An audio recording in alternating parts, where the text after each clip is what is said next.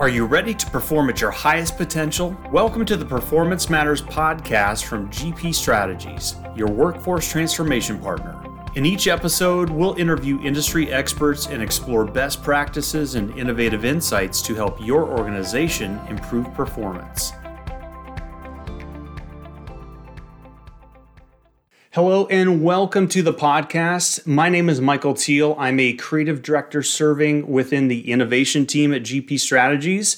And beyond that, I'm a longtime follower of the Performance Matters podcast. It's been a companion of mine during drive time commutes. And right now, today, I'm absolutely thrilled to be a first-time host. And we've got a great, great show for you today. Today's topic is incredibly timely, incredibly relevant, and we're, we're calling it a shift the culture through continuous learning.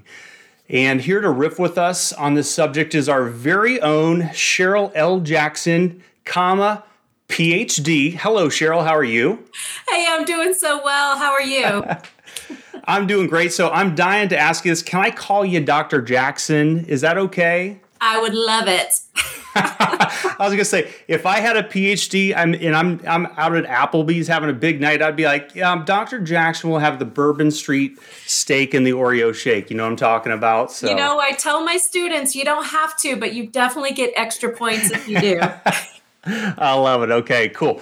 So just to let everyone know, Cheryl is officially, this is her title, is she's an organizational design and change practice lead here at G P Strategies.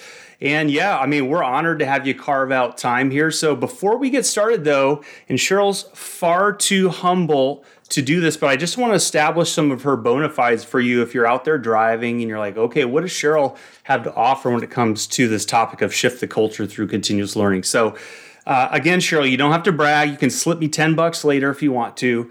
But here's the scoop. So Cheryl has a, a legit P H D in industrial and organizational psychology. And I got to be honest, I did a little LinkedIn stalking. I don't know if anyone else has ever done that before. You might want to check out LinkedIn. It's kind of a cool new website.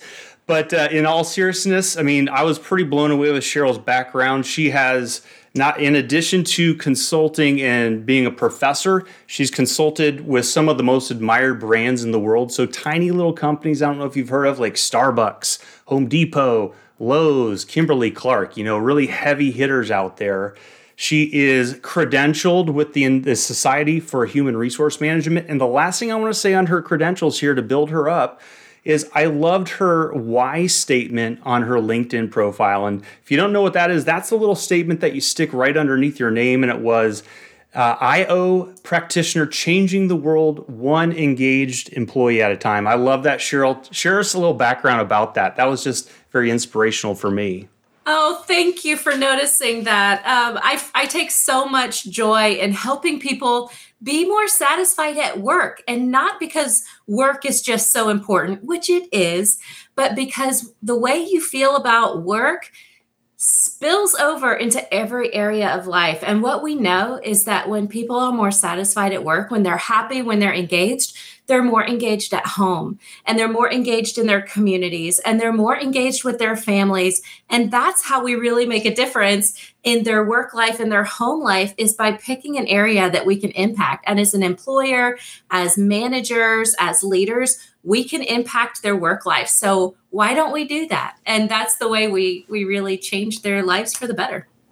I love it. I love it. It's so inspirational. And, you know, one of the things that we're talking about today is probably one of the most, I'd say, multifaceted and challenging aspects of workforce transformation. And that's culture, shifting that culture um, through things like continuous learning. And, and in the buildup for this, in, in the cross communications we've had, I know I've been traveling, you've been out and about working with clients. One of the things that was very interesting to me was this, that you had mentioned that um, one of the holy grails of, of uh, learning and development, which is just-in-time learning, which is delivering learning at the moment of need, might not be the right fit when looking to support cultural change in organizations. So I wanted to start this out there because you know, that's been my thing, is really trying to deliver content in the moment of need. So can you just share a little bit? That really caught my eye and, and tripped me up a little bit. And I want to know more about it and maybe take a couple notes, get a free counseling session if that's okay, Cheryl.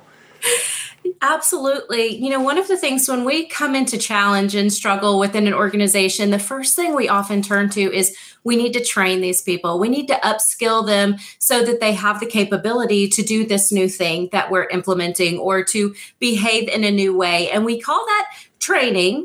And training is very passive. That is something that is happening to us. We're attending training. We were trained. A, a trainer comes in and delivers this information. And so we have seen this shift toward using the term learning more. Learning is active. I am learning. I'm a learner. I'm doing something um, that is really engaging my brain, and I'm taking it. I'm Um, integrating with what I know, I'm creating something different, and I'm going to apply that in a meaningful way.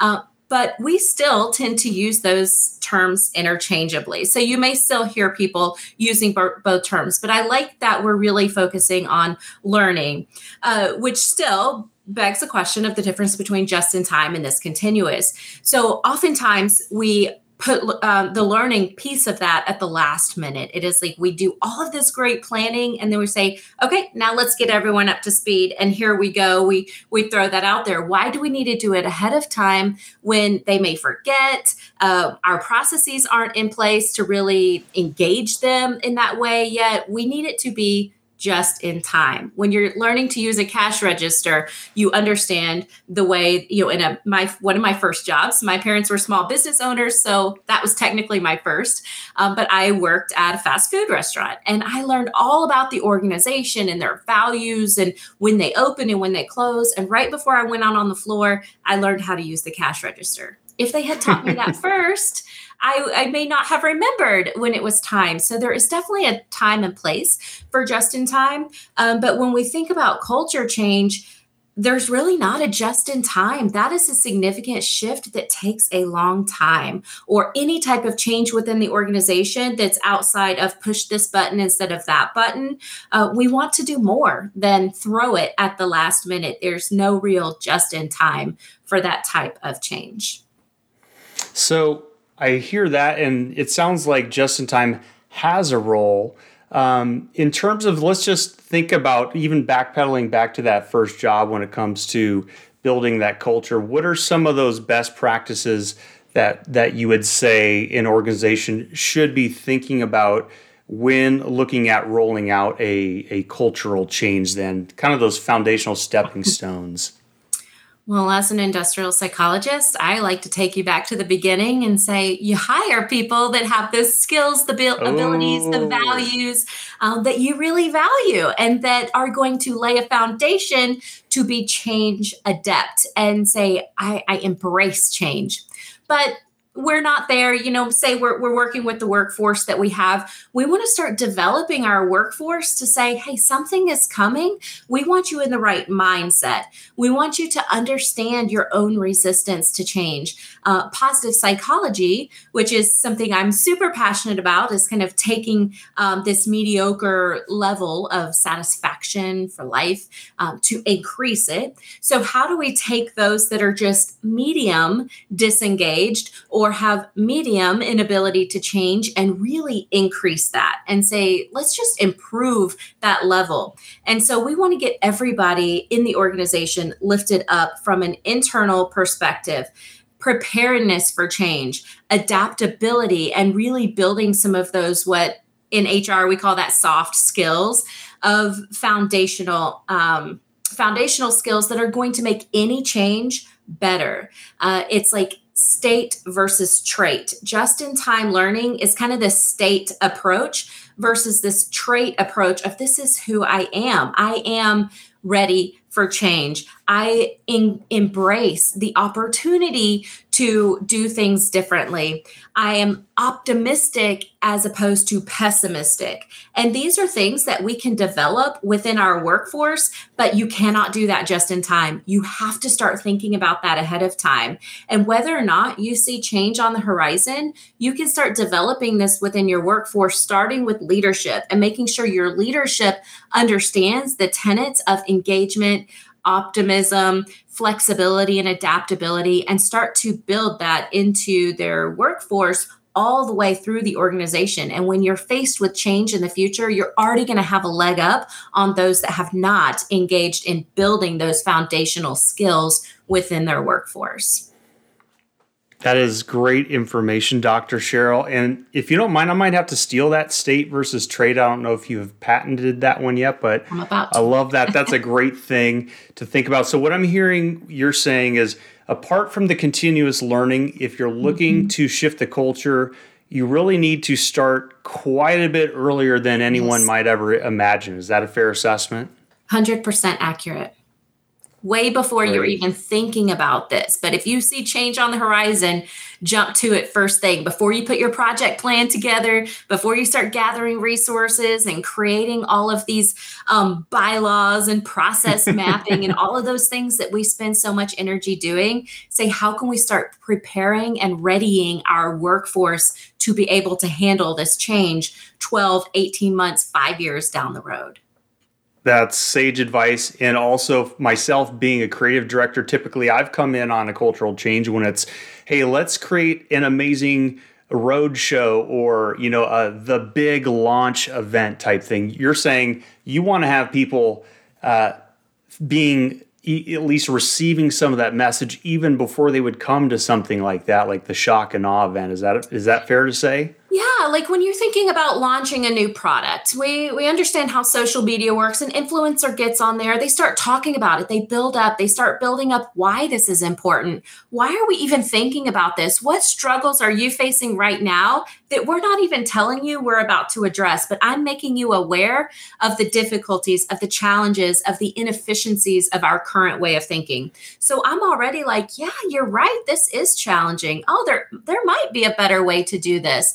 And you're like leading me all the way ar- along, preparing me for what you're going to drop when you launch this product or when you tell me what great new thing that you've been doing.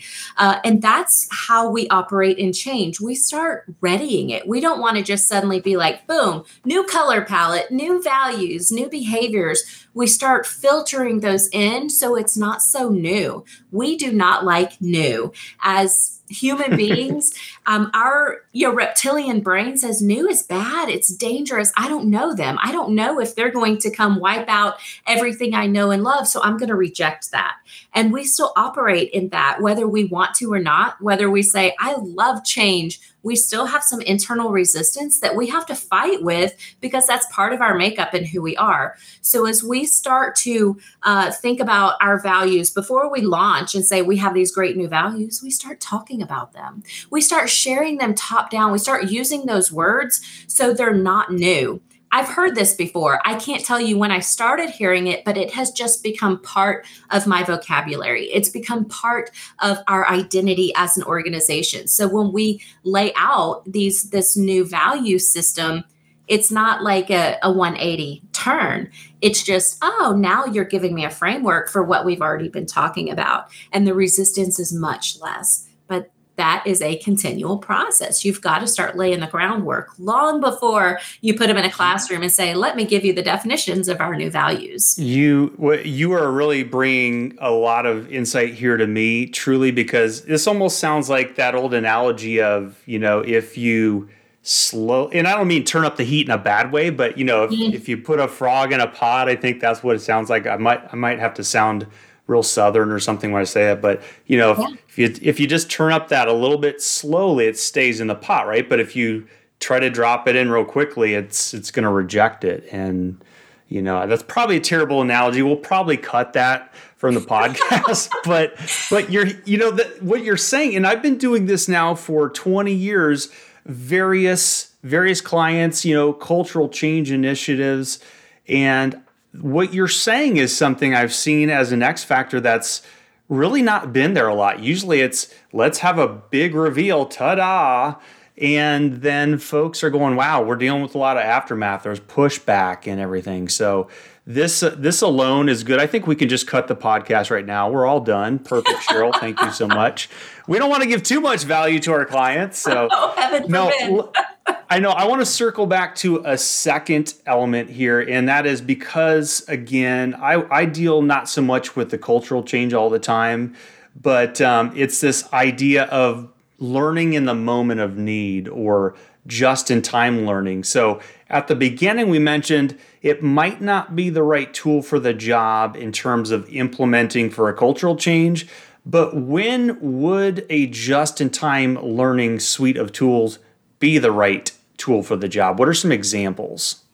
Yeah, so in change, we have uh, two big buckets of change. One is kind of this transactional change where I'm just We're pu- we're putting in a new system. You've got to go to this website instead of this website. You need to call this phone number for H R help instead of talking to this person. We've got just steps that you need to change. Yes, there's some resistance there, but I'm not having to change my heart and my mind and how I feel about it. Your opinion doesn't matter. This was cheaper. This is the way we're going. Right? And then there's transactional change, which is, gosh, I need in the dark when nobody's looking and it's easier for me to do it this way. That's probably what I'm going to do. Now with the transactional change, it doesn't matter if my manager is looking at me or not. The other website doesn't work anymore. If I don't push this button to give someone a medium-sized lemonade, then they're not going to get a medium lemonade, uh, it, thinking back to the cash register analogy. Right. So just-in-time training and, and even transformational changes still have an element of just-in-time learning when we need to give them tools and resources to do something differently. We want to tackle the mind first and then move into the, the skills. So when they need to do a new skill um, or follow a new process or apply something very quickly, Quickly, this is when that just-in-time learning is great because they are going to pr- uh, learn it and they're going to practice it. Learn it, practice it. And that is critical to making it stick. You know, if we don't have that middle link, it, it starts to fade. Uh, we have to practice that. I don't know if you took a foreign language in high school or middle I school. Did. I sure did. And I couldn't, you know, I didn't use, I have not used it. And so it has faded. Um, but in the moment I could ask you where the bathroom was. Now I would have to stop and think about that. When you're in the middle of change or getting people to do something new, you don't want them to have to stop and think about it. You want them to practice, practice, practice. And that's how we create habits. Uh, that's how it becomes part of their behavior. So just-in-time learning is very good in those situations where they're going to practice it right now. We want you to do something differently. Follow this new process, ask questions in this way, practice it, and it becomes more a part of their behavior. Got it. So it sounds like you're saying, let's win hearts and minds using other tools in terms of making the the changes more of the, the cultural norm, the new norm, not making it dramatic. And then in those moments of need, let's make it easy to access real-time support, whether it's learning and development, software overlays, you know, the myriad elements that we have within our tool chest here at G P Strategies. So in terms of the environment, I mean, we've talked a lot about tools and about people, but in terms of the environment, uh, overall, in your mind and from your experience, what role does the environment play beyond the learning in itself as it pertains to shifting the culture? Yeah, one thing that we do not think about very often when we implement any kind of new learning experience is what happens after that. Um, how is that learning supported within the environment? And as leaders, we have to think about that. We can't just send our, our team and send them to this way. Oh, the, the training department's going to fix that. The facilitators are going to teach them everything they need, and they're going to come back and they're going to be able to do all of these new things. We have to support that learning experience for the next many, many months and oftentimes many, many years until it has developed a pattern, a habit, a behavior change. And so the environment is critical. Uh, I'm a mom of two boys and they are four and six right now, but I know there's going to be the day where they're not around me as much as they're around their peers. And that is terrifying for many parents. Why is that? Because you can teach them the values you want, the behaviors you want them to display, the, the way they feel about themselves and talk positively about themselves. But as soon as they're out there surrounded by their peers more than they're surrounded by you, that environment is going to influence how they behave and how they exhibit all the things that you have taught them up to that point, and it can start to erode. All parents know you have to keep pushing those behaviors through those teen years, uh, the way you want them to behave. Otherwise, they'll, they could lose it and be more influenced by their peers. It's the same way in the learning environment. We have to build an uh, environment where they can practice those behaviors.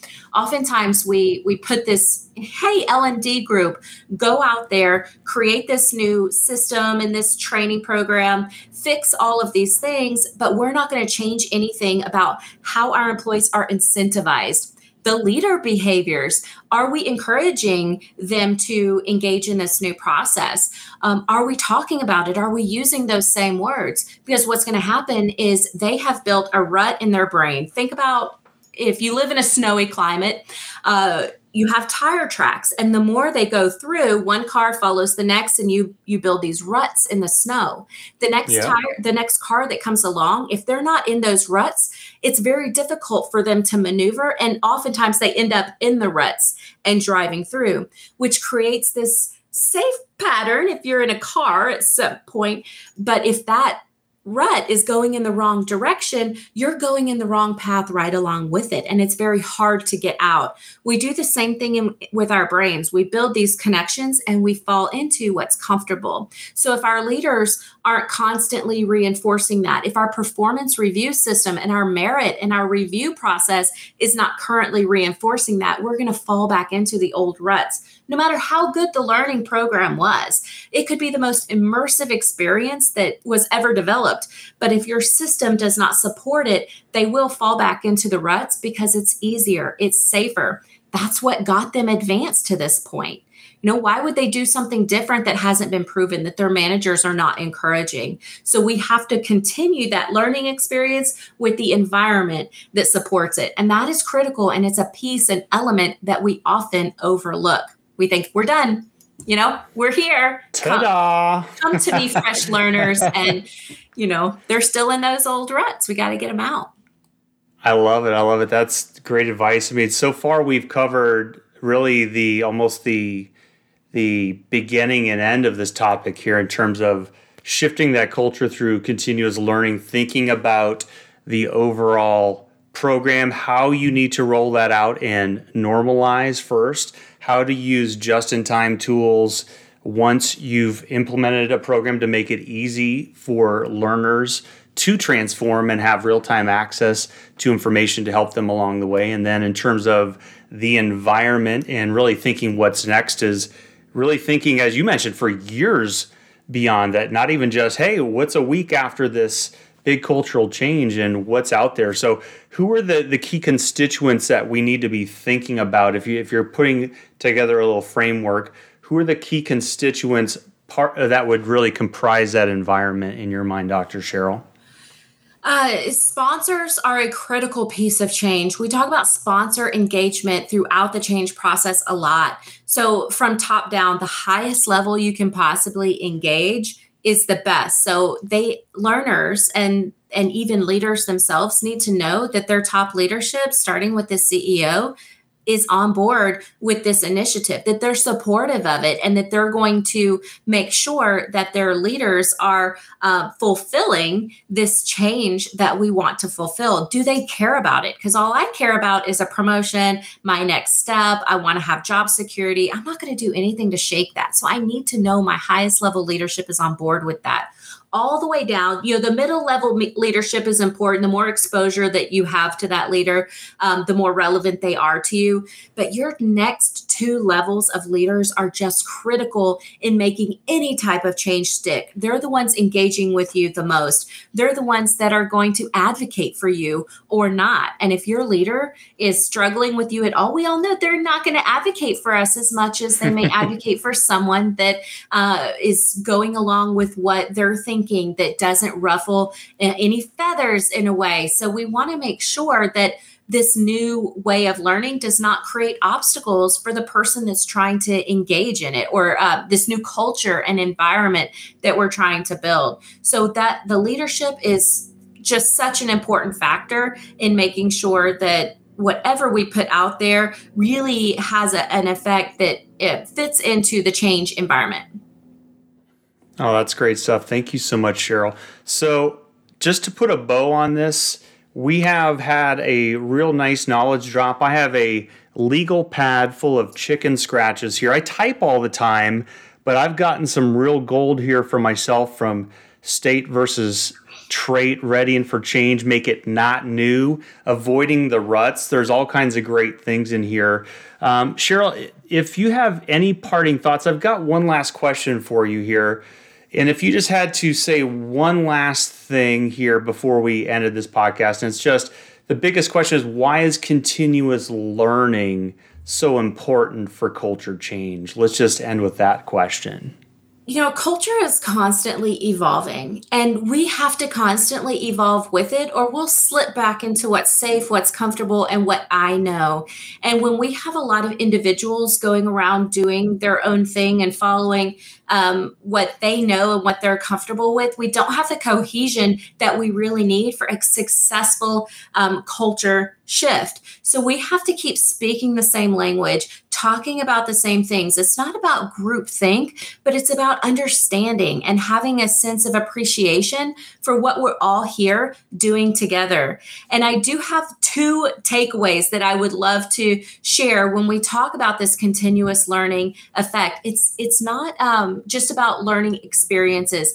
Leaders have the most powerful impact on this continuous learning because they're the ones that are taking that learning and driving it into the future. They're not wiping their hands of it. They're probably the most important part of a learning and development organization because they're the ones talking to that employee constantly, reinforcing these things. And so to make a learning initiative or a change stick, make it easy to engage in those new behaviors and hard to engage in the old old ones. You know, take the websites away completely. Take those behaviors away. Have constant check-ins that say, are we on the right path?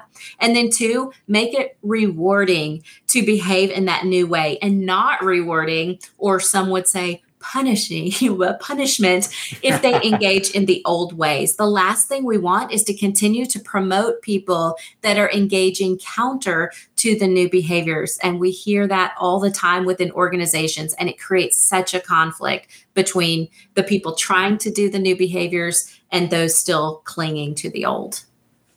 On behalf of the entire population driving and listening here, Cheryl, thank you so much for joining. And uh, yeah, thanks so much and have a great day. Thanks for having me. The Performance Matters podcast is brought to you by G P Strategies. Together, we can create a world where business excellence makes possibilities achievable. You can subscribe to the show anywhere you get podcasts or listen on our website at g p strategies dot com.